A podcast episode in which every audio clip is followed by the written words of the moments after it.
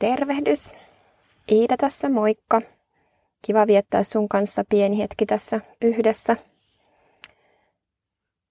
Jumala haluaa rohkaista meitä tänään hänen sanallaan, joka löytyy ensimmäistä Pietarin kirjeestä luvusta kolme jae kahdeksantoista. Kärsihän Kristuskin ainutkertaisen kuoleman syyttömänä syyllisten puolesta johdattaakseen meidät Jumalan luo taivaaseen.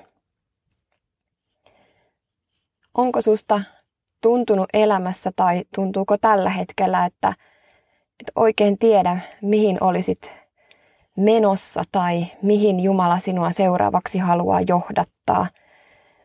Ja tuntuu, että oot semmoisessa tien risteyksessä.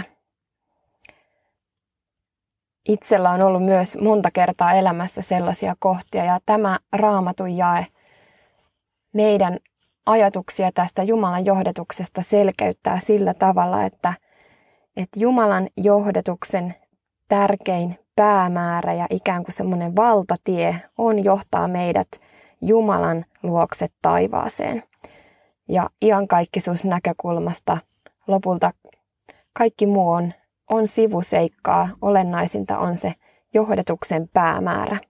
Toki Jumala on erittäin kiinnostunut tästä meidän ajallisesta kulkemisesta ja pienistäkin johdatuksen käänteistä, mutta on mahtavaa tietää ja tuntuu hyvälle, kun itsekin on semmoinen selkeä ajatus, että mihin tässä ollaan menossa. Jumalan luo taivaaseen. Rukoillaan. Kiitos Jeesus, että sinä olet tie ja sinä tahdot meidät jokaisen johtaa kerran taivaaseen sinun luoksesi.